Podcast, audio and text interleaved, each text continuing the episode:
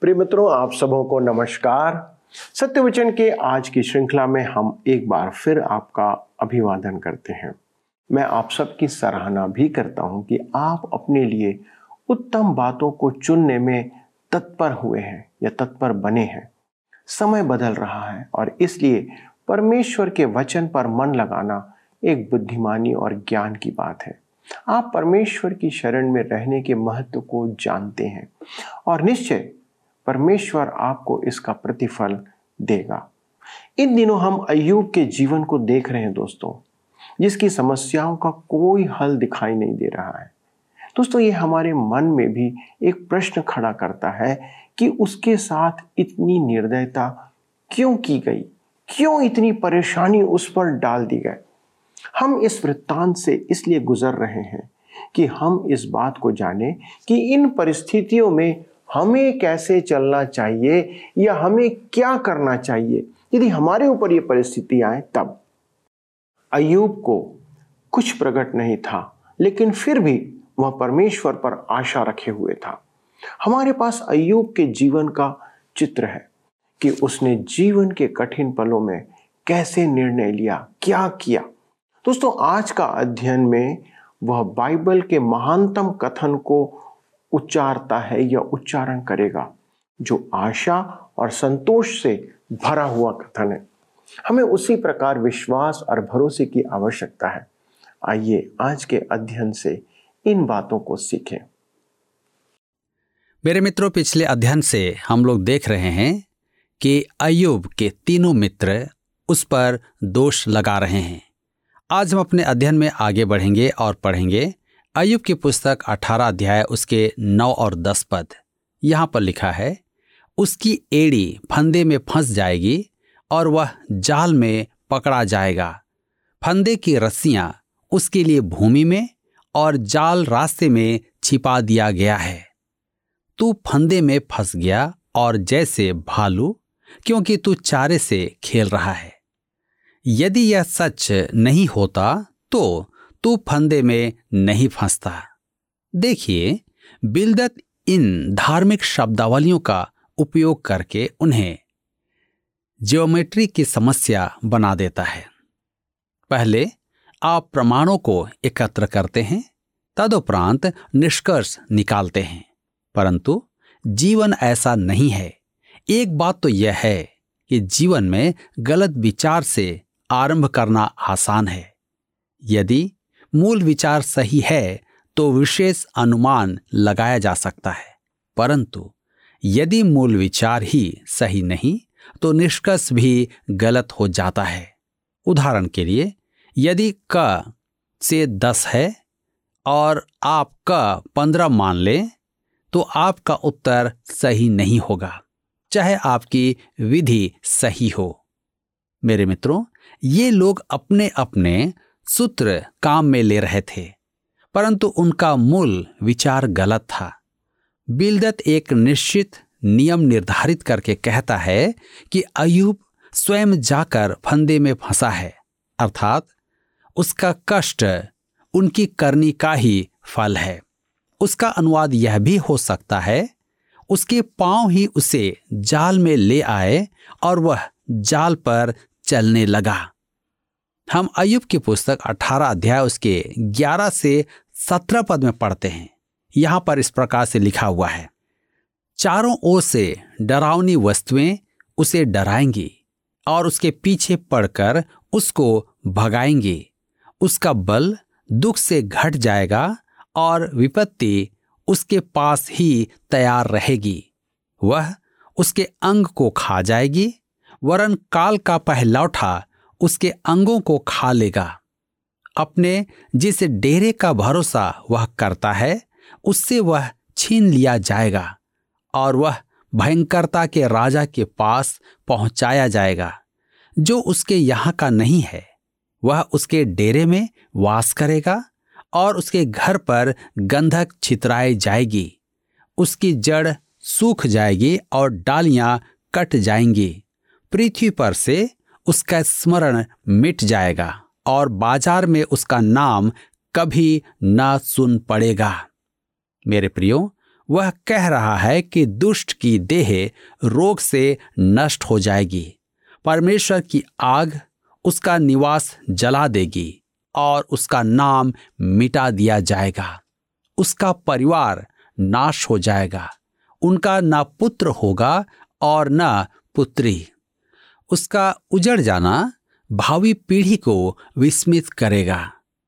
दुष्ट के विषय में तो यह सब सच है, परंतु अय्यूब के लिए नहीं है। कोई बात पूर्ण रूपेण से सही हो सकती है, परंतु आवश्यक नहीं कि किसी व्यक्ति विशेष पर सही बैठे। अधिकांश यही कारण है कि मेरे विचार में आज परामर्श संकटपूर्ण होता है। मेरे विचार में अनेक अच्छे विश्वासी मनोवैज्ञानिक भी हैं और मैं आपको उनका नाम सुना सकता हूं, परंतु स्पष्ट बात तो यह है कि अधिकांश मनोवैज्ञानिकों का मूल विचार एक नहीं होने के कारण उनका परामर्श कारगर सिद्ध नहीं होता है। इसी प्रकार ये मित्र अय्यूब को परामर्श दे रहे हैं, परंतु सब व्यर्थ है। बिलदद कहता है कि दुष्ट दंड पाएगा और उसका नाम मिटा दिया जाएगा। यह सच है कि इतिहास में कुछ प्रसिद्ध व्यक्तियों जैसे हिटलर को देखें, उसका नाश हो गया, परंतु यह सत्य अय्यूब से सुसंगत नहीं है। अय्यूब की पुस्तक 18 अध्याय के 18 पद में आगे लिखा है, वह उजियाले से अंधियारे में ढकेल दिया जाएगा और जगत में से भी भगाया जाएगा। यह तथ्य संबंधित एक रूपक है, परंतु अय्यूब से संदर्भित नहीं होता है।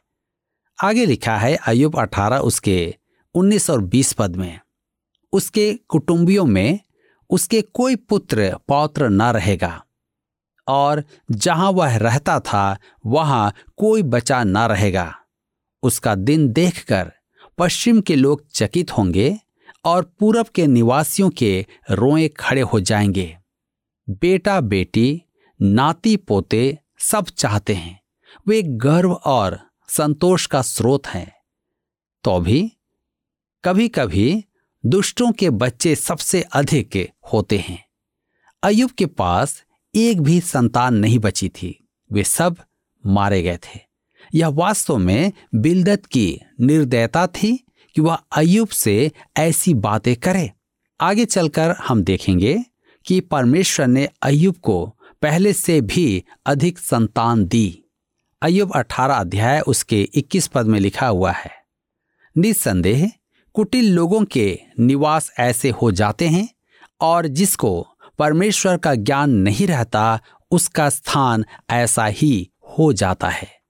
मेरे मित्रों, बिलदद दुष्ट की व्याख्या करता है, उसकी अवस्था और उसका अंत। वह अय्यूब को दुष्टों की श्रेणी में रखता है और कहता है कि वह मार्ग के अंत आ गया है। वह कहता है, अय्यूब ऐसा ही है और दुष्टों का वर्णन तुम पर सही बैठता है।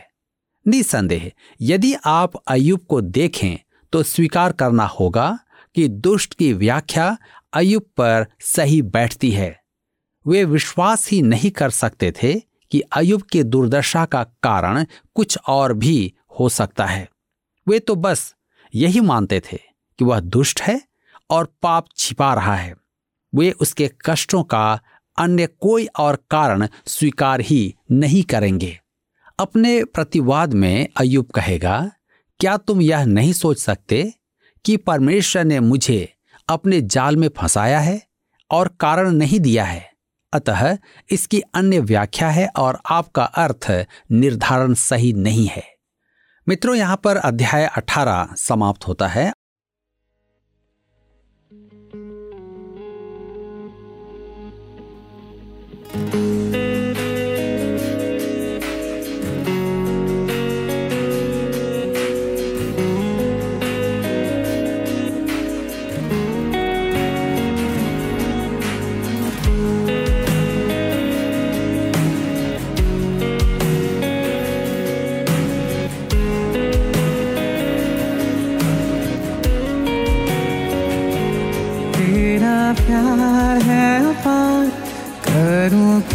कैसे बयां तन्हाई में मेरे, सदा तू मेरे साथ, तेरा प्यार है अपार, करूँ कैसे बयां तन्हाई में मेरे, सदा तू मेरे साथ, मेरे अश्क भी करते स्तुति, रूह मेरी पाती सुकून,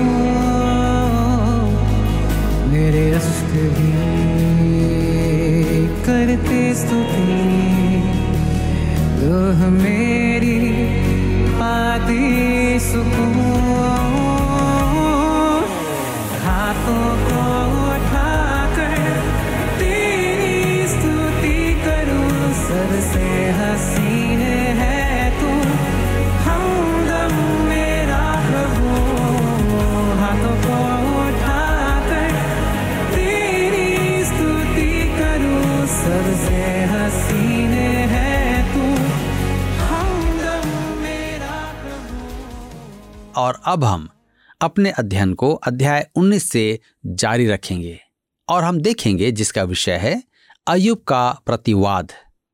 अय्यूब जो गलती करने जा रहा है वह यह है कि वह जानता है उसके मित्र गलत हैं, परंतु इसका अर्थ यह नहीं कि वह सही है। उसका स्वभाव भी गलत है।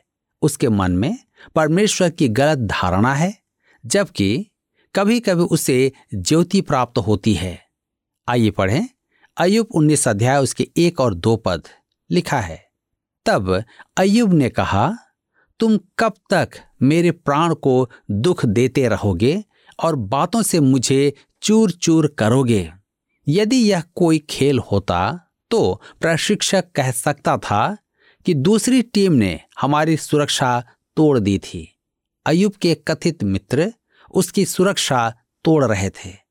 अय्यूब 19:3 में लिखा है, इन 10 बार तुम लोग मेरी निंदा ही करते रहे, तुम्हें लज्जा नहीं आती कि तुम मेरे साथ कठोरता का बर्ताव करते हो। मेरे प्रियो, विवाद बढ़ता गया और अय्यूब तथा उसके मित्रों में दूरी बढ़ती गई। वे तो गलत थे ही, अय्यूब भी गलत हो गया। अय्यूब का विचार था कि वे गलत हैं इसलिए वह सही है। यदि अय्यूब का विवेक और जीवन परमेश्वर की उपस्थिति में खुला रहता तो वह क्या कहता। मैं अपना विचार प्रस्तुत करता हूं। उसे अपने मित्रों से विवाद नहीं करना था। दुर्भाग्य की बात यही है कि हम सब अपनी रक्षा में प्रतिवाद प्रस्तुत करते हैं। मैं परमेश्वर का धन्यवाद करता हूं कि उसने मुझे उपदेश एवं शिक्षा देने का वरदान दिया है, परंतु मैं आपको स्पष्ट बता देना चाहता हूं कि यह संकट का काम है, क्योंकि इसमें आप आलोचना और कटाक्ष के लिए उपलब्ध हो जाते हैं। समय समय पर मुझसे कहा जाता है, आप अपने बचाव में क्यों नहीं बोलते हैं? आप अपने बचाव में एक छोटी पुस्तक ही लिख दें। इसका उत्तर है, मुझे इसकी आवश्यकता नहीं है। किसी ने कहा कि आपके मित्र आपको जानते हैं इसलिए उन्हें समझने की आवश्यकता नहीं, और आपको बैरी समझने के बाद भी नहीं समझेंगे। समय के साथ साथ मैंने सीख लिया है कि परिस्थितियां स्वयं ही समझा देती हैं। मेरे विचार में ऐसी परिस्थितियों में समझाने का प्रयास आवश्यक नहीं। यही कारण है कि मेरे अपने विचार में अय्यूब को कुछ कहने की आवश्यकता नहीं थी। वह केवल हाँ करता रहता। वह उनकी बातें सुनता और नमस्कार कहकर उन्हें बाहर का रास्ता दिखा देता, परंतु अय्यूब विवाद करके अपने आप को निर्दोष सिद्ध करना चाहता था। मुझे कुछ भक्तों का स्मरण है जिन्हें समय से उचित सिद्ध किया गया है। समय ने उनके कामों को उचित ठहराया और सिद्ध कर दिया कि उन पर लगाए गए दोष सब झूठे थे। मेरा अपना विचार यही है कि अय्यूब चुप रहता तो अच्छा होता। उसे अपने बचाव में कुछ भी कहने की आवश्यकता नहीं थी। वह अपने मित्रों से विलग हो गया था। यदि वह चुप रहता तो उसके मित्र उस पर 10 दोष नहीं लगाते। स्पष्ट है कि वह इस तथ्य को समझ नहीं पाया था। अय्यूब 19 के 4 पद में लिखा है, मान लिया कि मुझसे भूल हुई, तो भी वह भूल तो मेरे ही सिर पर रहेगी। मेरी भूल तो मैं ही जानता हूं, दूसरा नहीं। उसके मित्र उसकी भूल पकड़ नहीं पाए थे, अतः इसका अर्थ था कि वह स्वयं ही अपनी भूल से अनभिज्ञ था।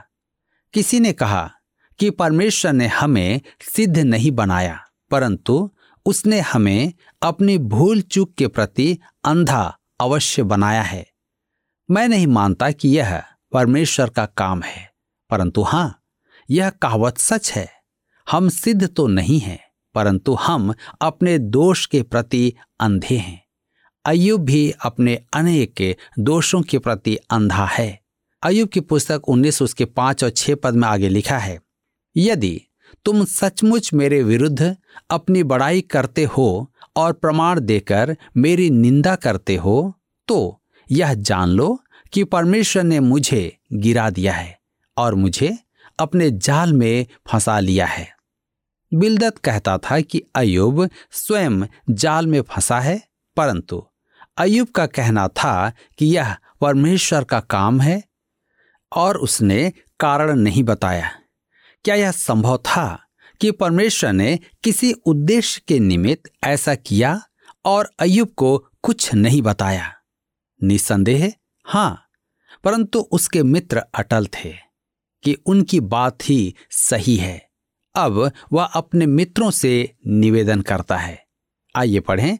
अय्यूब 19 अध्याय 7 पद से 11 पद में लिखा है, देखो मैं उपद्रव उपद्रव यूं चिल्लाता रहता हूं, परंतु कोई नहीं सुनता। मैं सहायता के लिए दुहाई देता रहता हूं, परंतु कोई न्याय नहीं करता।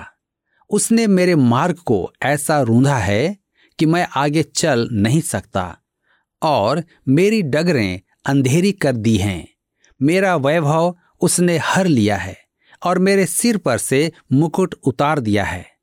उसने चारों ओर से मुझे तोड़ दिया। बस मैं जाता रहा और मेरी आशा को उसने वृक्ष के समान उखाड़ डाला है। उसने मुझ पर अपना क्रोध भड़काया है और अपने शत्रुओं में मुझे गिनता है। उसका कहना था कि परमेश्वर उसके साथ कठोरता का व्यवहार कर रहा है और इसका कोई न कोई कारण अवश्य है। परमेश्वर का उद्देश्य उसके मित्रों के निष्कर्ष से सर्वथा भिन्न है। अय्यूब स्वीकार करता है कि वह अपने कष्टों में परमेश्वर का यह उद्देश्य नहीं देख पा रहा है। वह कहता है कि उसके प्रियजन उसे त्याग चुके हैं और उसके मिलने वाले उससे दूर हो गए हैं। उसके मित्र उसे भूल गए हैं। उसकी दासियां उसे पहचानती नहीं। उसके सेवक उसकी आज्ञा नहीं मानते। उसकी पत्नी भी उसके लिए अनजान हो गई है। युवा बच्चे भी उसे तुच्छ समझते हैं। उसकी चमड़ी हड्डियों से चिपक गई है। वह कहता है 19 के 20 पद में, मैं मृत्यु से बाल बाल बच गया हूं। वह अपने मित्रों से दया की याचना करता है। आइए हम आगे पढ़ेंगे। अय्यूब 19 उसके 23 और 24 पद लिखा है, भला होता कि मेरी बातें लिखी जाती, भला होता कि वे पुस्तक में लिखी जाती और लोहे की टांकी और शीशे से वे सदा के लिए चट्टान पर खोदी जाती। अय्यूब की मनोकामना थी कि उसकी बातें लिख ली जाएं। यदि सबसे बड़ा बैरी लिखे तो भी वह स्वीकार करेगा। वह चाहता था कि उसकी बातें चट्टान में खोदकर लिख दी जाएं कि वह कह पाए, देखो मेरे बैरियों ने मेरे बारे में क्या कहा था और वह मेरी प्रशंसा करें। क्या आप चाहते हैं कि आपका सबसे बड़ा बैरी आपकी जीवनी लिखे? मुझे तो अपने घनिष्ठतम मित्र पर भी विश्वास नहीं है कि वह मेरी जीवनी लिखे। मैं तो परमेश्वर की पुस्तक में अपनी जीवनी से संतुष्ट हूं। क्योंकि वहाँ मेरी जीवनी सर्वथा सही होगी, जो एक महत्वपूर्ण बात है। अब अय्यूब अपने महान विश्वास को व्यक्त करेगा। उसके मित्र उसे हतोत्साहित करना चाहते थे, जो वास्तव में शैतान का काम था। शैतान ने उसके मित्रों द्वारा उसे ऐसे स्थान पर खड़ा कर दिया था जहां वह दीन होने की अपेक्षा परमेश्वर के सामने अपने बचाव का प्रयास कर रहा था। परंतु अय्यूब अभी पूरी तरह टूटा नहीं था। उसके मित्र उसे पूरी तरह हतोत्साहित नहीं कर पाए थे। वह अब भी परमेश्वर में बहुत विश्वास रखता था और यहाँ वह बाइबल की महान गवाहियों में से एक गवाही देता है, और इस गवाही का महत्व यह है कि गवाह रोगी है और मरने पर है। उसका सर्वनाश हो गया है। वह परमेश्वर के कठोर अनुशासन प्रशिक्षण के अधीन है। उसे कोड़े की मार का दर्द अपनी पीठ पर हो रहा है। परंतु इसके उपरांत भी वह कहता है, अय्यूब 19 उसके 25 से 27 पद में, मुझे तो निश्चय है कि मेरा छुड़ाने वाला जीवित है और वह अंत में पृथ्वी पर खड़ा होगा, और अपने खाल के इस प्रकार नष्ट हो जाने के बाद भी मैं शरीर में होकर परमेश्वर का दर्शन पाऊंगा। उसका दर्शन मैं आप अपनी आंखों से अपने लिए करूंगा और कोई दूसरा नहीं। यद्यपि मेरा हृदय अंदर ही अंदर चूर चूर भी हो जाए। अय्यूब रोगावस्था में अपने विनाश से आघातग्रस्त कहता था कि वह मरना चाहता है। वह अनंत मृत्यु नहीं, शारीरिक कष्ट से मुक्ति हेतु प्राण त्याग की कामना कर रहा था। वह जानता था कि उसका पुनरुत्थान होगा। वह जानता था कि वह देह में परमेश्वर को देखेगा। चाहे कीड़े उसकी देह को नाश कर दें, वह मृत्यु को थान को मानता था। मेरे मित्रों, हमारी देह मिट्टी में मिल जाएगी। मसीह में मरने वालों की देह सो जाएगी और आत्मा तुरंत मसीह के पास पहुंच जाएगी। यह कैसी अद्भुत बात है। अय्यूब फिर अपने मित्रों से आग्रह करता है।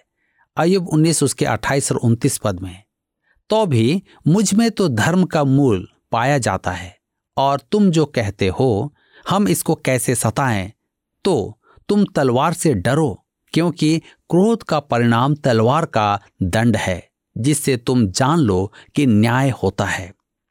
तुमने जो मुझसे कहा उसके लिए क्या तुम परमेश्वर से नहीं डरते? उनके समस्त आरोपों के उपरांत भी अय्यूब विश्वास से नहीं डगमगाया। उसे पूर्ण विश्वास था कि मुक्तिदाता आएगा और वह मुक्ति पाने वालों में गिना जाएगा। मेरे मित्रों, क्या आज आपका विश्वास है कि आपका मुक्तिदाता आपको मुक्त करेगा? पिछले प्रश्न का उत्तर है डी, परमेश्वर। जब मनुष्य कहता है कि उसने पाप नहीं किया है, तब वह परमेश्वर को झूठा ठहराता है। आज का प्रश्न है, मनुष्य अपने पापों और गलतियों को छुपाने के लिए परमेश्वर के सामने प्रतिवाद प्रस्तुत करता है, जो खाली स्थान है। ए, अनुचित है, बी, पाप है, सी, उचित है, डी, न्यायसंगत है। मित्रों, इस प्रश्न का उत्तर हमें कल सुबह 6 बजे से पहले विकल्प ए, बी, सी या डी के साथ अपना नाम, पता, स्थान के साथ 9651433397 पर SMS या WhatsApp करें। सभी विजेताओं को विशेष पुरस्कार प्रदान किए जाएंगे। धन्यवाद। क्या आपको यह कार्यक्रम पसंद आया? अभी हमें एक मिस कॉल करें और आप अगले विजेता हो सकते हैं।